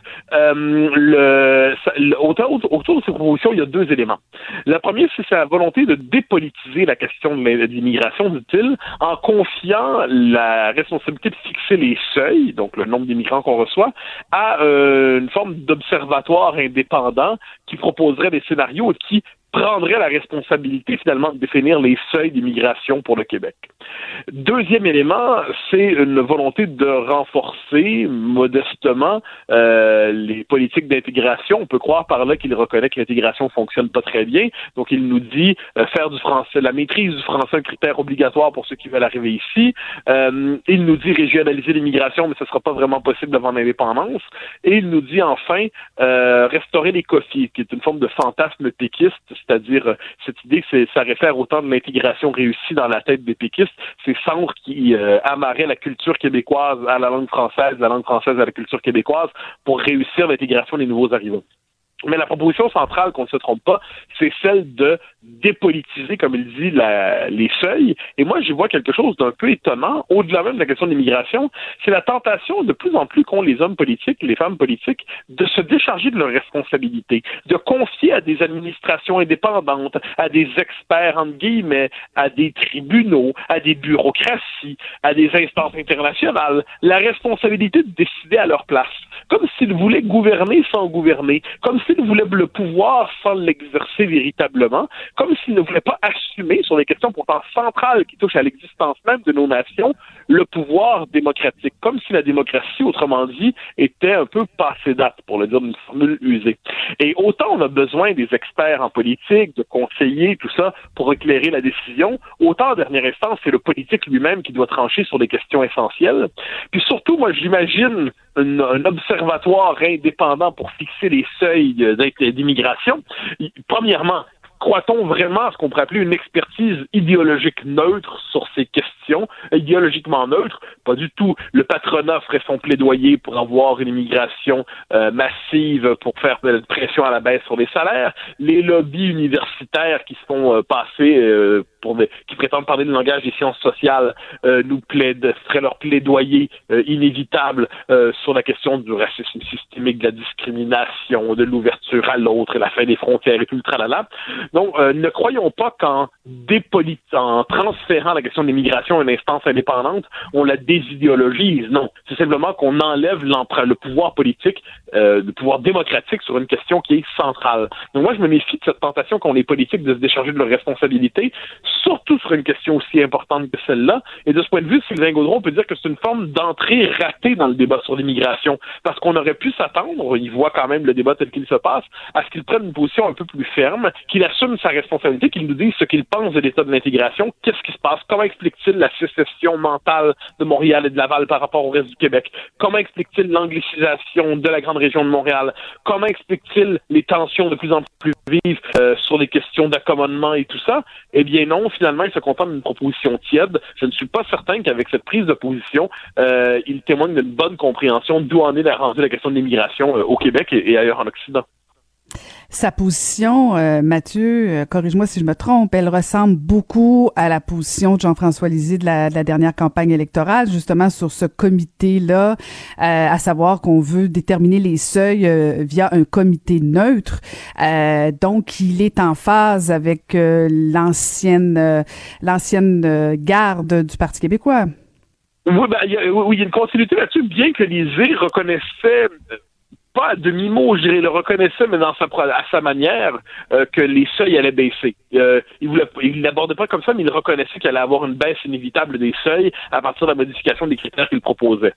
Euh, mais oui, on peut dire que Gaudreau, de ce point de vue, c'est le candidat de la continuité péquiste, de l'establishment péquiste, c'est-à-dire le péquisme post-référendaire qui est embarrassé avec la question identitaire, comme si derrière la question identitaire, il y avait toujours quelque chose d'inquiétant, de, euh, une forme de xénophobie refoulée. Euh, toujours cette idée que si on veut baisser les seuils d'immigration significativement, c'est qu'on aurait des arrière-pensées inavouables. Alors que non, c'est simplement, et ça je le dis et redis depuis un bon moment, que si on veut baisser les seuils, c'est pas qu'on n'aime pas des gens, c'est simplement que l'intégration fonctionne pas. Et pour que l'intégration fonctionne, il faut renouer avec cette idée du grand historien québécois Michel Brunet qui disait que trois facteurs pesaient dans l'histoire, le nombre, le nombre et le nombre. Euh, quand on regarde à quel point Montréal s'anglicise, quand on voit, puis moi je, me donne toujours l'indice suivant, un indice d'intégration pour moi c'est des comportements politiques. Quoi qu'on en dise, le jour où les nouveaux arrivants votent selon les, les, codes culturels et politiques de la majorité francophone, c'est-à-dire ils se divisent, mais la majorité francophone elle-même se divise en plusieurs parties, là c'est l'intégration réussie. Mais quand elle contribue à former un bloc électoral homogène euh, qui qui verrouille démographiquement l'avenir politique du Québec, quand l'immigration est instrumentalisée par le Parti libéral pour assurer la croissance de sa base électorale, parce que c'est ce que je me dis, l'immigration massive est une richesse pour le Parti libéral, il n'y a pas de doute. Mais quand les souverainistes et les nationalistes eux-mêmes cèdent à cette logique de peur de se laisser intimider par le politiquement correct, je dis attention, vous tirez dans vos propres buts. Ben, c'est pour ça que d'entrée de jeu, quand je t'ai dit que le Parti québécois tombait dans le sempiternel débat de l'immigration, euh, c'est parce que c'est comme s'il n'arrivait jamais à dégager de position forte. Euh, euh, il, il, marche dans ce dossier-là, bon, tranquillement, parce qu'on le sait, les, les, les, souverainistes se font toujours traiter de, traiter de racistes et quoi que ce soit. Dès qu'on aborde la question de l'immigration, et, et, je pense que Sylvain Gaudreau a voulu aller dans la continuité, mais, mais tu sais, en même temps, euh, Mathieu, pas tout à fait d'accord avec ce que tu dis quand il dit qu'il est quand tu dis qu'il est tiède parce qu'il reconnaît qu'il y a un problème d'anglicisation quand il veut que on donne un permis justement euh, aux, aux, immigrants de trois ans, un travail de un permis pardon de travail euh, pour qu'on ait en région justement pour sortir de, de, de, Montréal, sortir les immigrants de Montréal pour réussir l'intégration. Fait que tu peux pas dire qu'il répond pas à certaines lacunes. Ah ben, je, je, n'ai pas dit qu'il était glacial, j'ai dit qu'il était tiède. c'est-à-dire, c'est-à-dire qu'il y a, euh, il, il, y a, il, y a des yeux pour voir. C'est un homme intelligent. C'est un, tous ceux qui parlent de Sylvain Gaudreau disent que c'était par exemple un ministre, un, vrai bosseur, un, travailleur, tu sais, quelqu'un qui prenait au sérieux. C'était pas un, égaré en politique, un, un, un maladroit égaré dans un dans un monde qui est sien. Non, il se prenait les dossiers au sérieux. Mais quand on connaît l'histoire du souverainisme post-référendaire, on sait que les souverainistes ont été des, des polytraumatisés de la déclaration de Jacques Parizeau. Et depuis, ils veulent toujours envoyer des, des gages d'ouverture, des gages de on est inclusif. Euh, D'ailleurs, ce vocabulaire-là, il est très présent chez Gaudreau. Donc là, il, il voit bien qu'il y a quelque chose qui fonctionne pas. S'il dit qu'il faut améliorer les politiques d'intégration, c'est qu'il reconnaît qu'implicitement l'intégration fonctionne pas. Mais j'ai l'impression qu'il qu'il sous-estime à quel point ça ne fonctionne pas. Euh, et par ailleurs, lui-même a tendance à, euh, par exemple, on l'a vu, on, en a parlé à l'émission, euh, quand il y a eu le débat sur le racisme systémique, tout de suite, il est tombé dans le panneau en disant oui, oui, oui, il y a du racisme systémique au Québec. quand Frédéric Bastien ou Paul Saint-Pierre Plamondon plaide pour une baisse des seuils, et il dit oh fermeture, fermeture, fermeture. Et il parle presque comme un libéral sur ça, alors que ce n'est pas un. Donc c'est comme s'il avait intériorisé le langage de, de ses adversaires politiques et idéologiques. Et, et ce qui est inquiétant là-dedans, c'est que oui, il voit donc que l'intégration ne fonctionne pas, mais les mesures qu'il propose euh, par rapport à cette intégration échouée, euh, les, les, mesures sont pas à la hauteur. Donc voilà pourquoi je dis c'est une approche tiède. Il a voulu envoyer le signal avec cette lettre euh, signée hier dans le Journal de Montréal qu'il prenait au sérieux l'enjeu, mais euh, une, on voit que peut-être pense-t-il le prendre au sérieux, mais c'est pas véritablement à la hauteur de la question telle qu'elle se pose aujourd'hui. Donc voilà pourquoi on est dans une position tiède, une position euh, décevante pour ceux qui avaient des attentes, une position pas surprenante pour ceux qui considèrent qu'il représente la continuité du souverainisme post-référendaire, mais d'une manière ou de l'autre, c'est une position qui ne répond pas aux enjeux liés aujourd'hui à l'échec de l'intégration, à l'anglicisation, à la sécession de Montréal et de Laval par rapport au reste du Québec, à la multiplication des accommodements. On, est dans quelque chose là euh, qui mérite une position plus ambitieuse, plus volontariste. Ben, on verra la volonté des membres du Parti québécois parce que là, on a des, on a des positions intéressantes et très, très diversifiées. Alors, euh, une course à suivre au Parti québécois. Oui, absolument. Et ça, c'est une chose à redire. C'est un parti qu'on pourrait croire agonisant, hein, qui va pas très très bien. Euh, sur, à, l'échelle de l'histoire, le PQ s'est déjà mieux porté. Mais paradoxalement, c'est une des courses sur le plan intellectuel, sur le plan du programme, sur le plan du discours, une des courses les plus stimulantes depuis longtemps. Euh, on a vraiment des candidats de qualité qui marquent des, des positions divergentes. ils sont tous dans le souverainisme, donc ils ont un point commun important, mais ils ont des positions divergentes et ça permet au nationalisme québécois de faire un débat sur où en est-il aujourd'hui. Euh, et là, j'ai hâte de voir d'ailleurs, la course va recommencer dans les prochains jours. On peut dire que les gens vont se mettre à militer, faire leur tournée. J'ai hâte au grand débat qu'il va avoir dans la course. J'ai hâte de voir le résultat, parce qu'ensuite, la question est de savoir comment le Parti québécois va pouvoir se réinsérer dans le jeu, euh, alors que plusieurs pensent qu'il pourrait disparaître comme l'Union nationale a disparu autrefois. Est-ce que le PQ peut revenir dans le jeu? Autour de quel programme? De quel discours? Comment va-t-il être capable de récupérer la question identitaire, s'il est capable, qui avait été prise par la la depuis plusieurs années. Euh, c'est là tout l'enjeu. Hein. C'est qui qui parle le langage de l'identité au Québec? Qui va parler le, langage du nationalisme? Qui va être capable de rejoindre des classes moyennes francophones nationalistes? Ça, c'est il y a le, vote des régions, les classes moyennes francophones. Il y a toute une série de positionnements qui peuvent porter à conséquence. Est-ce qu'il y a de l'espace pour un parti comme le PQ aujourd'hui? Euh, voilà pourquoi, de ce point de vue, la chefferie est importante, parce que c'est une mise à jour de l'état du nationalisme au Québec, puis ça nous permet de voir comment il va se conjuguer à l'idée d'indépendance. Et je ne partage pas ton enthousiasme, mais peut-être qu'à partir du débat, ça deviendra intéressant, mais pour le moment, moi, je la trouve plutôt ennuyante, cette course-là. Mais bon, c'est un débat qu'on aura encore, toi et moi, j'ai l'impression, au cours des prochains jours. Il se peut, il se veut. Mais c'est pas si ennuyante que ça. Quand on regarde les positions, ah, je la trouve. Non, non, non, Elle est intellectuellement stimulante. Non, pas du tout, pas du tout, pas du tout. le Parti québécois. Ah, ben, écoute, on peut faire un autre 15 minutes si tu veux, là, mais premièrement, le Parti québécois a perdu la bataille sur l'identité, a perdu la, le, momentum et je vois pas actuellement euh, comment ils peuvent regagner ça. Mais comme je t'ai dit, j'attends le débat, puis après, on fait un débat, toi puis moi, là-dessus. On verra si c'est toujours plate.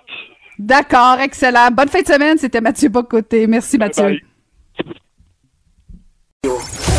Ancienne mairesse de Longueuil, l'actualité. LGSF. Vous écoutez Caroline Saint-Hilaire, Cube Radio. Et c'est le moment de la semaine où on parle pas d'actualité, on parle de bouffe et c'est la chronique barbecue avec Maxime Couture. Bonjour Maxime. Bonjour Caroline. Alors, c'est le moment de la semaine où on salive partout en régie, partout à Cube Radio, partout des gens qui nous écoutent. Et là, ton sujet aujourd'hui, c'est particulièrement intéressant. Écoute, je savais même pas qu'on pouvait faire ça. Injecter notre viande.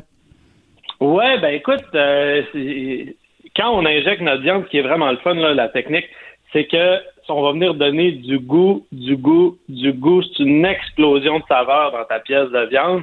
Euh, et ça, c'est la raison numéro un. La raison numéro deux, pourquoi on va injecter, ben, c'est qu'on va ajouter de l'humidité, du liquide dans la viande. Quand la cuisson va être terminée, on va avoir une viande qui va être goûteuse, qui va être juteuse. C'est un succès, là. Vous mettez votre pièce de viande dans le milieu de la table, vous la coupez, c'est un succès, ça, c'est garanti.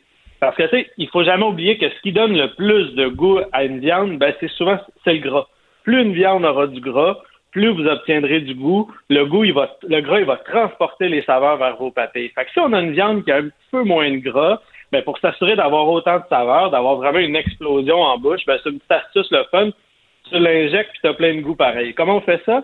Ben, tu prends un petit outil, ça se vend dans tous les magasins spécialisés de barbecue. Euh, tu grossis ton coffre à outils avec ça. C'est une espèce de seringue. Ça se vend à peu près 20 à 30 dollars. C'est un bon investissement. Là, moi, j'ai la même. Ça fait plusieurs années. Pas besoin de changer ça. La seule chose qui va changer souvent, c'est le, récipient. Là, si vous faites des compétitions de barbecue, des choses comme ça, ils vont avoir des plus gros récipients, mais grosso modo, c'est le même c'est le même concept. Donc, vous prenez votre seringue, vous la remplissez de votre marinade préférée, puis là, vous l'injectez partout dans la viande, plusieurs petites injections. Un peu comme quand vous allez piquer votre viande avec de l'ail, des choses comme ça, là, vous lui faites plein de petites injections un peu partout dans votre pièce de viande. C'est ça qui va faire qu'elle va être gorgée de saveur. Parce que si vous marinez une viande là, dans euh, une poitrine de poulet ou euh, une badette de bœuf, c'est le fun, là, puis ça fonctionne, mais faites-vous pas d'illusions. La marinade, elle se, se rendra jamais au cœur de votre viande. Même si c'est un mm. petit peu épais, ça va aromatiser l'extérieur, elle va lui donner du goût, elle va lui donner du oomph, mais jamais la marinade va se rendre dans le plein milieu. Puis comme ça, si vous l'injectez, ben c'est comme ça que vous allez avoir de la saveur partout dans votre viande. Puis n'oubliez jamais que les meilleurs morceaux d'une viande, souvent, ben c'est les morceaux qui sont extérieurs. Hein quand vous les faites griller, là, c'est là qu'il y a le plus de goût. Ben là, au moins, vous allez avoir votre goût partout dans la viande. Fait que c'est quoi qu'on injecte? Ben, n'importe quoi.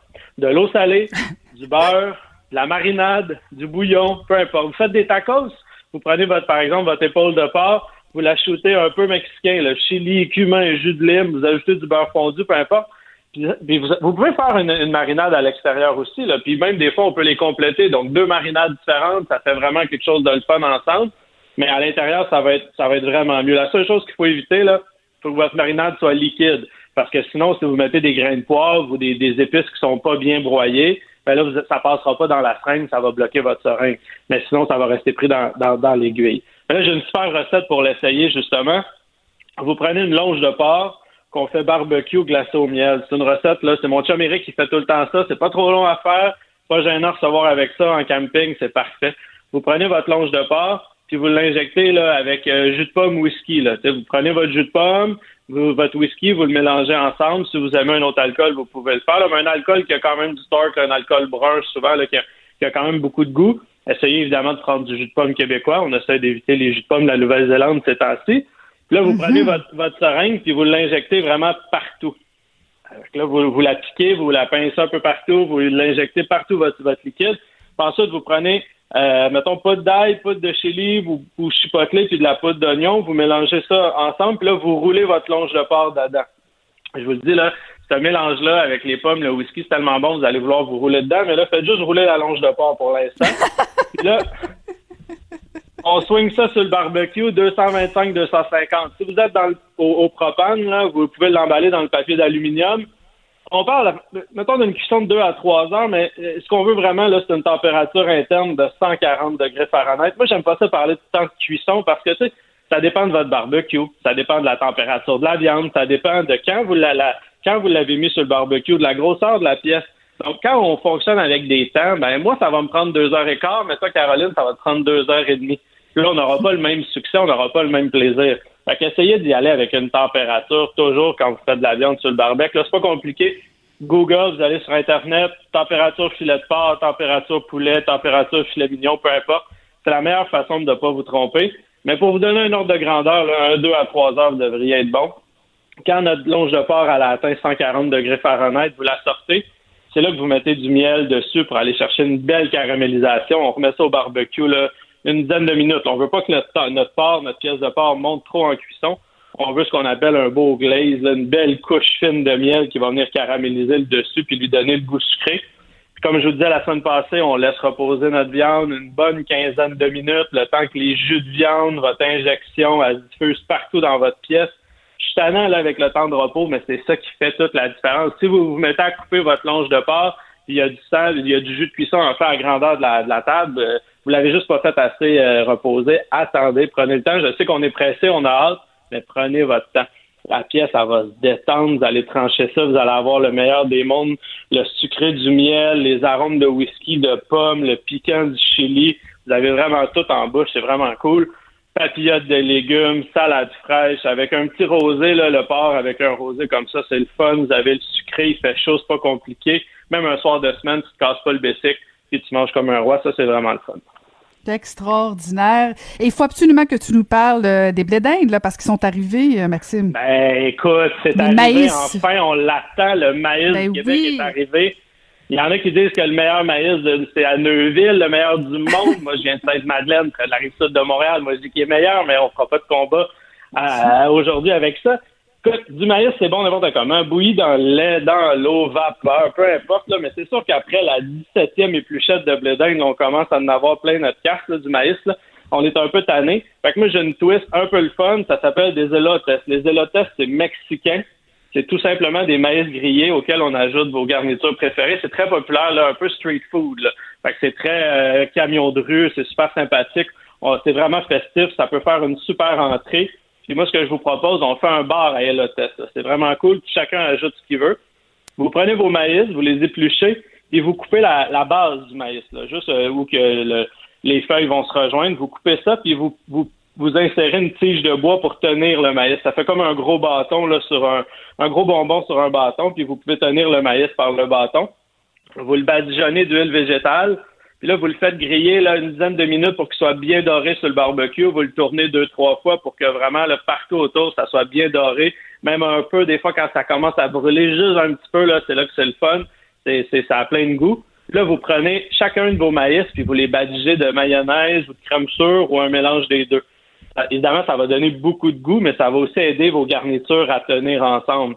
C'est là que la recette d'élotes de base, là, vous mettez du, du fromage cogita, c'est un fromage euh, euh, plutôt, c'est un fromage mexicain émietté. Sinon, vous pouvez mettre un, peu de feta émietté si vous en avez pas, de la poudre de chili, du jus de lime. Puis là, vous vous amusez là. Coriandre, menthe, basilic, sauce piquante, parmesan, beurre fondu, paprika, ail, oignon rouge haché, des noix. Vous mettez ce que vous voulez, vous faites juste le saupoudrer par-dessus votre maïs, puis vous mangez ça, c'est bon, c'est le fun. Vous allez avoir le goût sucré du maïs, le salé du fromage, le crémeux de la sauce, le piquant. Ça va être vraiment, vraiment le fun. Ça coûte pas cher, ça prend 10-15 minutes, puis c'est réglé. Fait là, vous faites des élotes en entrée. Après ça, vous faites un porc que vous y avez donné un petit côté mexicain. Vous avez un repas vraiment le fun. C'est terminé. Puis vous vous amusez toute la soirée. Écoute, écoute, encore une fois, Maxime, on salive partout. C'est extraordinaire. Merci beaucoup. Merci pour ces conseils. Merci, on bonne va Merci, bonne fin de semaine. C'était Maxime Couture. Bon barbecue, tout le monde. Caroline Saint-Hilaire. Le divertissement radio de vos vacances. Cube Radio.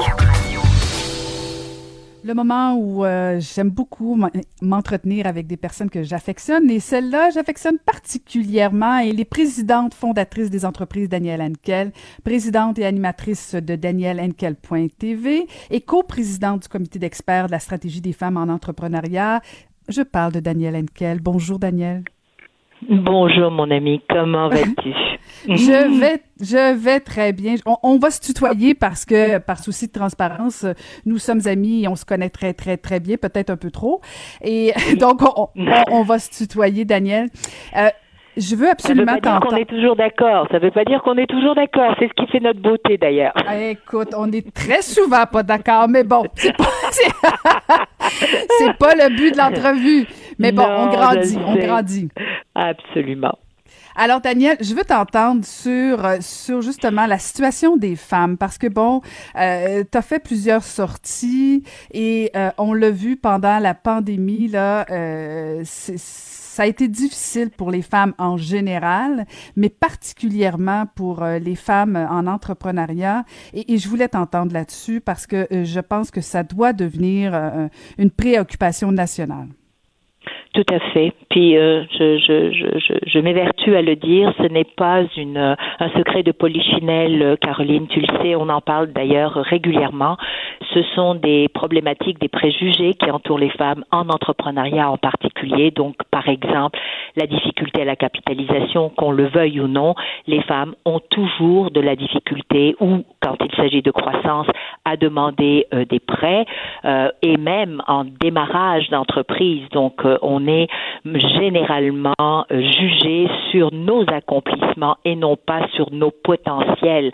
Et ça, il faut que ça change. Bien sûr, ces biais, ces préjugés, ces difficultés, euh, autant même pour les mamans, les jeunes mamans, eh bien, ont été exacerbés avec la Covid-19, Caroline. C'est pas, c'est pas, c'est pas quelque chose qui est nouveau. C'est pas à cause de la Covid.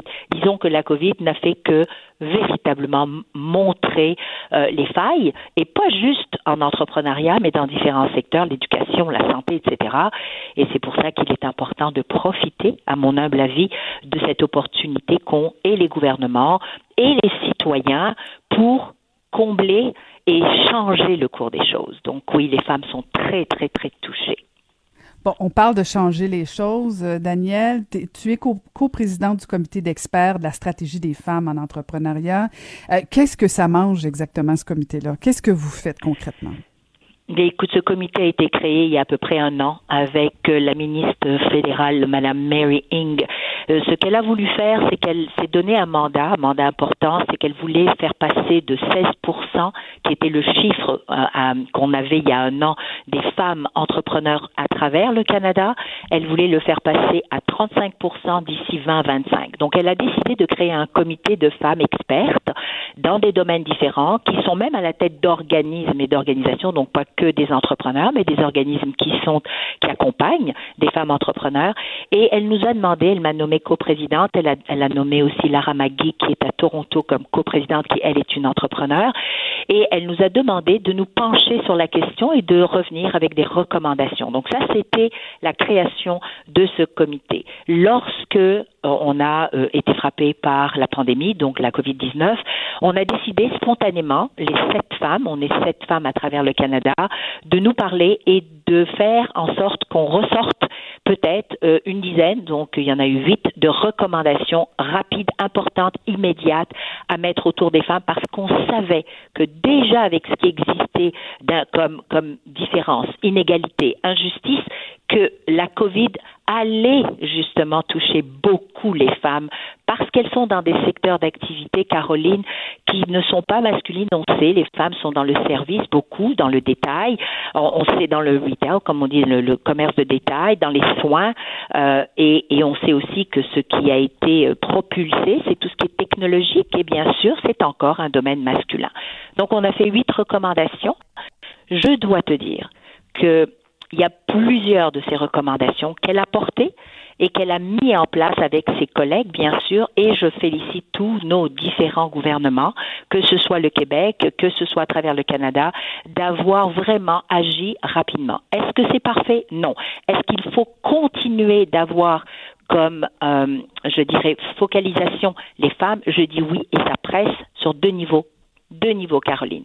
La santé mentale, il n'y a jamais eu autant de femmes qui sont aujourd'hui en demande d'aide pour la santé mentale. Et deuxièmement, il faut absolument aider les femmes parce qu'elles ont énormément de responsabilités. Donc elles ne sont pas les seules à être touchées, je veux bien le signaler, par cette pandémie, mais c'est quand même presque 50% de la population, il y en a peut-être 35 qui sont actives, autant à l'emploi qu'à l'entrepreneuriat. Et aujourd'hui, on vient de faire un recul de trois décennies. 1980, on est retourné à l'état des lieux de 1980. C'est pas moi qui le dis, c'est une étude qui vient de sortir de la RBC. Wow, c'est rien, rien de rassurant, Daniel. Non. Et, et, non. Et, euh, et, malgré, bon, tu, tu, tu, remercies les deux paliers de gouvernement et euh, vous avez fait votre comité des recommandations. Euh, moi, quand je regarde à l'échelle du Québec, qu'est-ce qu'on est en train de faire au niveau de la relance économique, je, je, trouve ça particulièrement inquiétant, justement, sur la question des femmes, mm-hmm. où oui. je sens pas nécessairement le gouvernement très préoccupé par tout ce qui touche les entreprises euh, détenues par des femmes. Je sens pas cette question-là au cœur de la relance économique. Je me trompe ou quoi? tu ne te trompes pas. Je crois que euh, malheureusement, on pense souvent aux grandes entreprises, hein, parce que c'est vrai que les entreprises, les grandes entreprises, ont plusieurs facilités. D'abord, elles ont beaucoup d'employés, elles sont aussi beaucoup à l'international, donc il y a énormément d'importations, d'exportations, mais il ne faut pas oublier que chez nous, et partout à travers le Canada, mais chez nous, les petites et moyennes entreprises sont celles qui portent l'économie. Et dans la majorité des cas, ce sont des femmes qui sont à la tête de petites et moyennes entreprises. Et il ne faut pas non plus minimiser, mais il y a des femmes qui sont à la tête de grandes entreprises, tu sais, qui ont 80, 100, 200, 500 employés, qui font des millions, mais elles n'ont pas la même écoute. On est biaisé encore. On ne connaît pas notre marché. Donc, ce que je dis, c'est qu'on a des organisations comme par exemple, Femmes et.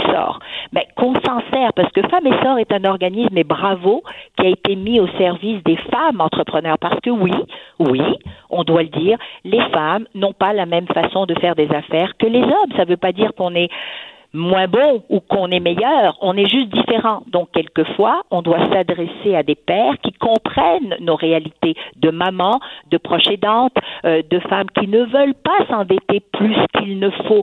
Donc, souvent, on fait le reproche à des femmes de dire elles n'ont pas assez confiance en elles, elles auraient dû demander un demi-million pour investir. Mais non, elle a peut-être pas envie de demander un demi-million pour investir parce qu'elle, elle pense à la responsabilité globale qu'elle a, c'est-à-dire sa famille aussi. Donc, si elle a besoin que de 200 000, si demain matin ça va moins bien et qu'elle demande un autre 200 000, de grâce, regardez-la comme son potentiel et non pas comme juste ce qu'elle a acquis aujourd'hui. Donc, il y a vraiment un changement de mentalité à avoir. Et oui, nos gouvernements doivent aujourd'hui s'adresser beaucoup plus. Je dois quand même dire que j'ai eu l'opportunité, l'occasion de parler avec M. Fitzgibbon plusieurs fois. Je dois lui donner cela. Il se penche de plus en plus sur l'état des lieux des entreprises à propriété féminine. Est-ce que ça va aussi vite qu'on voudrait? Non. Est-ce que ça va être réglé rapidement? Je l'espère. Parce qu'il le faut, parce que ça ne peut pas continuer comme ça. Mais, rappelons-nous, toutes les femmes et tous les hommes aujourd'hui au Québec doivent, un, retourner au travail et en même temps porter leurs entrepreneurs. Parce que c'est les entreprises, qu'elles soient toutes petites, petites ou moyennes ou grandes, c'est elles qui créent la richesse de cette société. Il ne faut pas l'oublier. Et on a besoin de nos entrepreneurs tout, le monde qui, qui, te connaît, Daniel, te reconnaisse euh, comme quoi tu es vraiment engagée, une ambassadrice pour, euh, pour les entrepreneurs du Québec, pas juste les femmes, les entrepreneurs en général. Non, oui. Euh, mais non, oui. tu veux-tu m'ostiner là-dessus? Non, je veux dire, non, je ne suis pas. C'est vrai que je ne suis pas juste exclusive aux femmes, mais il y, a, y, a, une problématique qu'on reconnaît. Je la vis moi-même, je l'ai vécu, je la vis encore. Mais je m'en plains, mais je m'en plains pas. voilà, je m'en plains pas. Il faut faire ce qu'il faut, mais à un moment donné, il faut quand même écouter. Excuse-moi de te couper la parole, la je suis habituée, je suis habituée. Là, les gens sont témoins de ce que je vis au quotidien. Mais, mais blague à part, justement, c'est là-dessus que je voulais t'entendre, Daniel, parce que tu défends les autres, les hommes, les femmes, les entrepreneurs en général. Euh, je le sais, tu es impliqué dans à peu près toutes les causes. Euh, tout le monde te sollicite. Mais, mais toi, toi, comment tu l'as vécu? Tu es, toi-même une femme d'affaires. Euh, ton entreprise a été touchée par, pendant la pandémie. Comment tu fais euh, pour t'en sortir? Parce que tout le monde regarde Daniel Henkel, ça doit bien aller. Non, ça va pas toujours bien. T'en vis des difficultés? Non.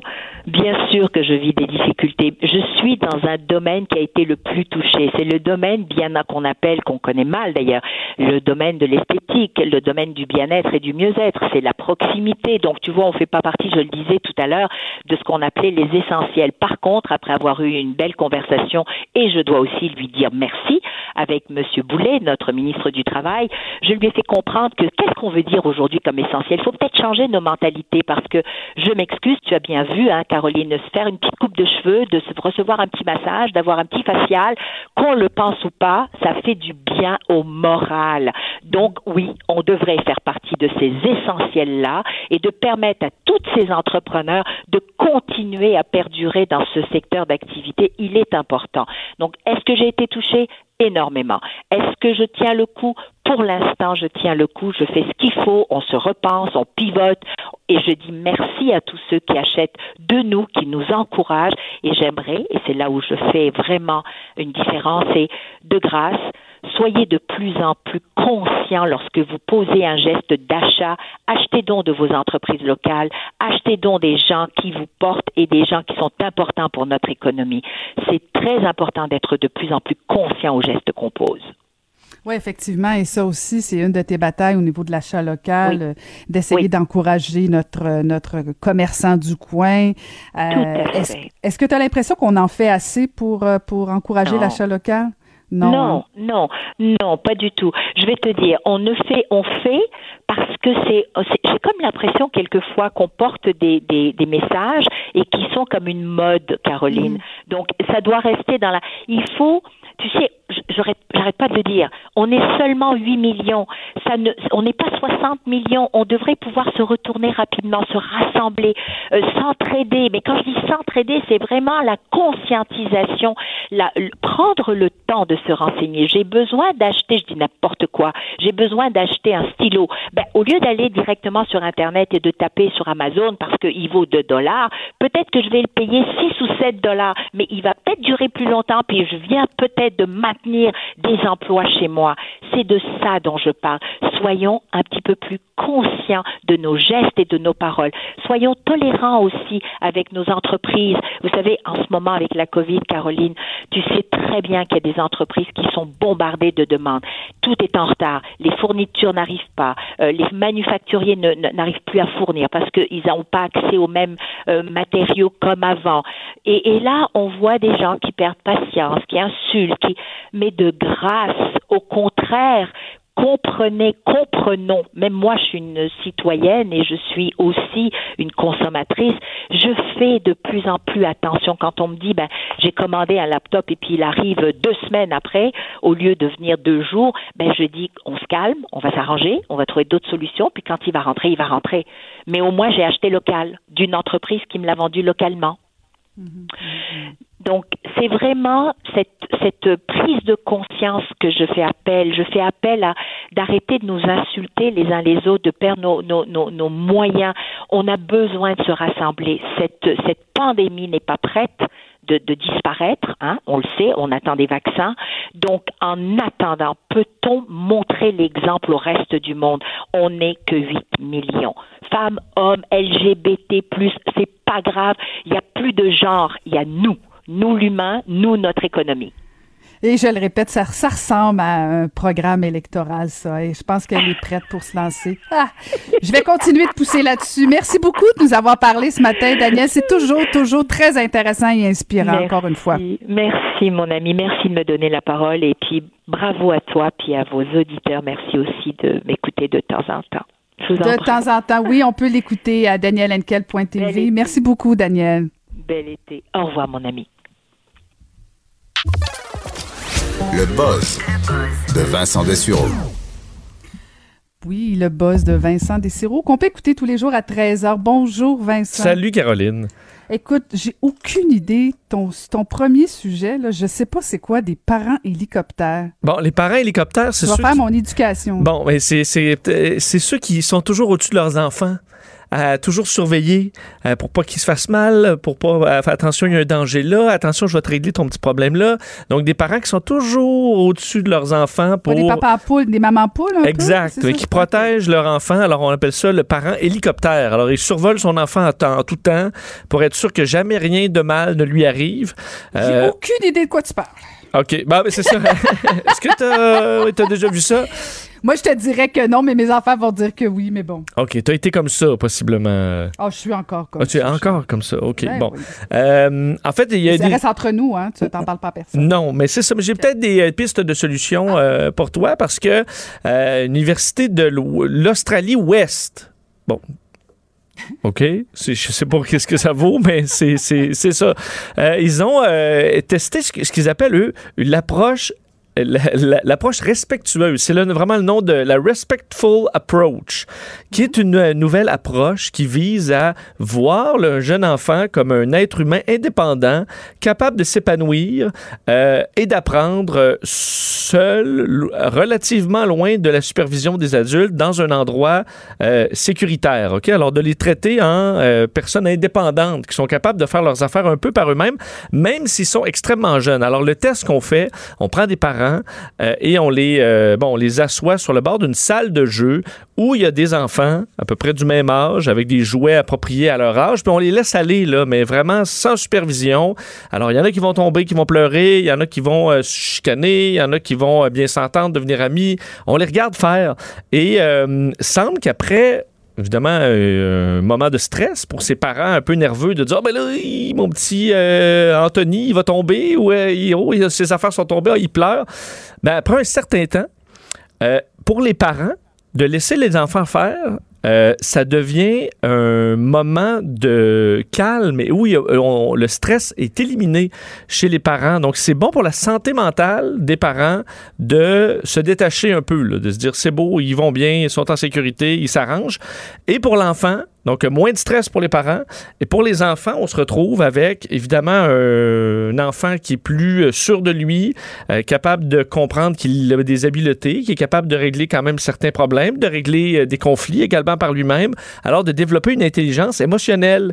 et eux, bon, leur approche est couronnée de succès, parents-enfants, tout le monde se porte bien, et ils disent qu'on devrait donc moins focuser sur avoir une checklist là, de, OK, ben là, mon enfant, il a tel nombre de semaines, alors il est supposé faire ça, il est faire ça donc d'accepter que les enfants sont tous différents et que d'interagir les uns avec les autres avec une supervision un petit peu plus lointaine, c'est euh, probablement la meilleure façon de faire de vos enfants des euh, jeunes adultes capables de gérer les choses par eux-mêmes. Je note, comme dirait l'autre. Bon, voilà. Alors, mais c'est, écoute, c'est l'université de l'Australie-Ouest, quand même, qui a dit ça. C'est pas on va attendre celle de l'Est. C'est ça. On va attendre la, contre-vérification de l'Est. hey, rapidement, Amazon veut lancer 3000 satellites. Oui, écoute, euh, ça, va devenir inquiétant un peu de se promener dans l'espace dans quelques années parce qu'il va y avoir tellement de satellites. Et là, la FCC, la Federal Communication Commission aux États-Unis, qui est euh, un peu l'équivalent de notre CRTC ici au, euh, au Canada, vient d'accepter euh, le plan de Amazon de lancer 3236 satellites d'ici 2029 euh, dans le but d'avoir une constellation qui vont donner euh, de l'Internet et du 5G à la grandeur du monde. donc, un projet qu'on voit concurrent à SpaceX qui, eux, c'est 12 000 satellites. Ils en ont déjà envoyé 500. Alors, pour vraiment qu'il y ait des satellites partout, qu'on ait Internet partout. Mais évidemment, il y a une question de sécurité. Est-ce qu'on va surcharger l'espace et qu'à un moment donné, il y aura des accidents? Et là, des accidents, ça fait des débris. Ça fait plus d'accidents qui font plus de débris. Et on peut se retrouver à voir que notre espace soit complètement inutilisable dans quelques années. Alors, devront prouver que leur technologie est sans risque. Ça, c'est pas encore fait, mais du moins, ça a été approuvé. Alors, on devrait avoir des lancements d'Amazon dans les prochaines années, très nombreux. 3000 bon, satellites. On va suivre ça. Et, mais en attendant, on t'écoute à 13h. Merci beaucoup, Vincent. Bonne fin de semaine. Merci beaucoup à toute l'équipe, Karim Blondy, Samuel Boulet, Maude, Maude Boutet en régie, pardon, et la formidable recherchiste Marie-Pierre Caillé. Et moi, je vous retrouve dès lundi. Je vous souhaite une magnifique fin de semaine.